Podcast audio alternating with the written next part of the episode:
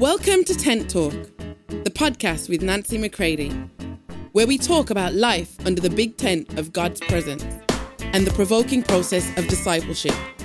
Here we go. Hey, everybody, welcome to Tent Talk. This is Nancy McCready. On today's episode, I warn you do not discount your discernment. Take a listen, get some of the key elements of beginning to walk more sharply, more soberly in this hour of history. I hope that it provokes you deeper into your personal life with Him. Hey, everybody, welcome to Tent Talk. Let's talk today about how important it is that you do not discount your discernment. God is wanting to speak things to you. And when He speaks things to you, He is wanting to bring clarity to you so that He can bring direction to you, so that you can begin to move very sharply, very soberly during these days and times. This is so important. So today, this is a part of building the culture of discipleship. And this is building it internally, building it in the interior of your life where you can hear Him, where you can then move with Him. You can speak as He speaks, do as He does. So let's get right into this.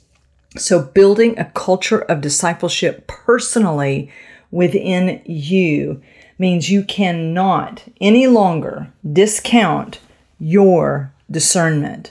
If God is speaking it to you, then there is tremendous, tremendous uh, purpose in that. So, number one, you cannot discount the discernment that God is attempting to give you. That sense of unease, that sense of you know that something maybe just is not right.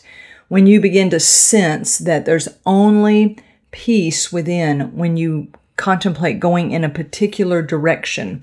If you take the other direction, there is a deep sense of of unease and danger. So it's very important that you have to be willing to live uh, a little bit more risky, not recklessly, but risky in this time of really, really learning to no longer discount your discernment. Now, in Hebrews 5 13 and 14 out of the Amplified, it says, for everyone who continues to feed on milk is obviously inexperienced and unskilled in the doctrine of righteousness, of conformity to the divine will in purpose, thought, and action. For he is a mere infant, not able to talk yet. So when you're still on the milk, when you're still just letting people feed you and you just believe whatever you're told, all right, then what happens is is that you are not yet experienced and skilled in the doctrine of who you really are. And if you're going to mature in who you really are, remember this is building that culture deeply and personally, all right, of discipleship where you're following Christ, you're going to begin to grow. When it's time for milk, milk is great. But when it's time for meat, milk cannot be tolerated. And you have to begin to be one who's experienced and skilled, and that only comes by practice. It says, if you remain on the milk, you are an infant and not able to talk yet. Because one of the, the reasons God gives us discernment is so that we can move with Him and speak with Him. It goes on to say, but solid food is for the full grown man, for those whose senses, that's your body, and mental faculties, that's your soul, are trained by practice to discriminate and to distinguish, all right, between things. So this is very, very key. There is no way for you to begin to truly mature, to begin to grow, to begin to eat the meat of His spoken word to you, of the written word uh, that He has given to all of us.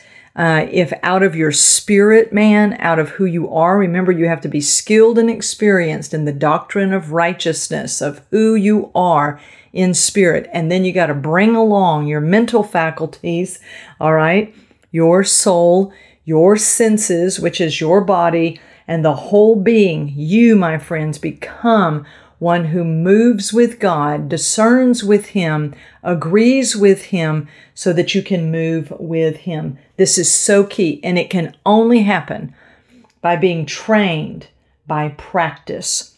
That means the perfectionist in you, all right, is going to have to die because perfectionists can't bear to make any mistakes. They have to do everything perfectly. They have to appear perfect. Well, that's not us, my friends. We are living in a true culture of inner, inner discipleship by the Holy Spirit, what He's doing in us. And we have to learn this at new depths. So, solid food is for the full grown person because every part of you, your senses, your thinking, your emotions, your decisions, all being trained by practice. But again, that has to come out of being skilled and experienced in the doctrine of righteousness, of knowing who you are. My friends, you cannot afford in this hour to live only by what others tell you. Now, look, you know, I'm a teacher, preacher, discipler, mentor, all of that. But that's not to um, take the place of you hearing directly from Him. As a matter of fact, my goal in personal discipleship with people is to help them to live uh, in greater dependency upon Him, not upon me. If someone is fostering a greater dependency uh, in your life upon them, then you need to watch that. Because those who are really wanting to see you grow, to see you come into that full grown, mature sonship, wants to walk with you and encourage you and give you direction so that you hear him. You know his voice. You know how to walk. So these are very, very key things that we've got to learn. And so again, perfectionism is not going to help in the process because you're trained by practice. And so that means that we're in a deep learning mode. Let me also say, in addition to number one, you cannot discount the discernment that God is giving you. That number two, the whole reason to come into discernment uh, and, and greater levels of it is so that you might agree with God. Because when you discern by the Spirit of God, who is known as the Spirit of truth, then you're going to see things as they really are, as God is revealing them to you and it is going to be powerful. Let me tell you, this is not for the faint of heart. When God begins to show you how things really are in the spirit realm, in the natural realm, things begin to get exposed, things begin to be seen. And if you stay dulled out, you are not going to be able to discern properly. Therefore, you are not coming into agreement with the Father, which is so very important, so that you can see things as they really are because my friends we need to you know real grace for our real life. We need to know what's really happening so that we can agree with god. Number two it's so that uh, it, it brings a personal guard and personal safety to your life. Because if he says do not get intimately involved with this person you need to be able to quickly come into agreement with him. You need to uh, understand it's for your personal safety and then it's also so that you can pray and for intercession. So, number one was do not discount your discernment. Number two, and within number two, there are three points. Discernment brings you into a deep agreement with God. It brings a personal guard and safety to your own life. And then it causes you to be able to pray the will of God in. It causes you to be able to move with Him, to take action, to be able to obey. This is so key because we are going into uncharted territory. We are going into days and times, my friends, when things are going to require deeper dependency, deeper abiding dependency upon Him, which will bring strong, strong discernment. For more information on Nancy, please visit nancymccready.com or follow her on social media at nbmccready. Now, once you are at the place where you're agreeing with God, you're personally um, obeying, which brings a personal guard and safety about you. You're able to pray stronger, clearer, cleaner. And then, yes, and to act and to obey. If God gives you something to speak, that you will do it without fear of man. All right, that you will be able to move with Him. And then a warning, okay, is don't overcompensate with guilt. Because oftentimes when we begin to discern things as they really are, we start thinking, oh my goodness, I'm being so critical, I'm suspicious, I'm, you know, I'm being so negative, you know. But that's not what that really is. See, this is why the old filters have to get dealt with so deeply in us, because if we keep filtering everything through, um, you know, the old stuff, then you're not going to walk in the sharpness, the alertness, the sobriety that is going to be necessary for the days we're in and for the days to come. So don't overcompensate with feeling guilty because then what will happen is if God is showing you discernment for someone so that you can pray, okay, so you can pray for them. And yes, depending on uh, the relational, you know, connection you have with them, God might be able to use you to speak into their life, then you don't want to blunt that discernment by uh, now overcompensating and saying, well, no, I'm probably, you know, it's probably just me. I'm probably just being, you know, judgmental. I mean, I don't think that person would be doing that. And what you start doing is dummying down all of the discernment. Now, this is why, though, you have to be careful. This is why, first, you're being brought into agreement with God. Then it's for your personal garden safety. All right. And then for you to pray. And that may be all that God has you do. This isn't about running around trying to tell everybody else, you know, what to do. But you do want to be ready if God does lead you to be able to speak. And if you overcompensate with guilt and and uh, I'm sure I'm wrong and all of that. You blunt the discernment. And uh, I believe that's been quite costly to the body of Christ. I believe it's quite costly when we refuse to come into agreement with God because rather than to believe what God is showing us about something that's going on in our personal life, in our personal relationships with leaders, with uh, business uh, associates, uh, in our, the lives of our children, all of that is that it's been quite costly because we have not heeded the warnings, we've not heeded the discernment that God has given us. And we need, we need now to be those who are maturing. Remember our scripture, Hebrews 5 13 and 14. For everyone who continues to feed on milk is obviously inexperienced and unskilled in the doctrine of righteousness. You see, we haven't yet really come to know who we are. Therefore, we, we don't really understand who other people are.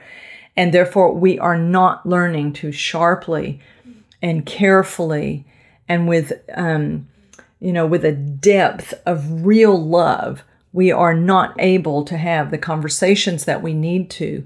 We're not able to obey God. We're too um, focused on trying to control the results and the outcomes. You know, because we think, well, if I say that or if I believe that about that person, you know, um, then, you know, they're going to be upset with me. Okay. It, it gets down to such the simple, simple things, you know, is that we've preferred ourselves over what God's attempting to accomplish. And then we wonder why God's will isn't done in greater measure. But you see, my friends, He does His will through us. And this is why He does take the time to deal with our dullness from the past so that we can be sharper in our discernment right now and for the future so that we can agree with Him. This is about His will going forward. It's about truth as He calls it going forward. And again, that needs to be done with character, maturity, with respect, and with God's kind of love. So that takes some time, some seasoning, some marinating within our lives. We don't go around just trying to, you know, tell everybody else their business. This is ultimately about agreeing with God.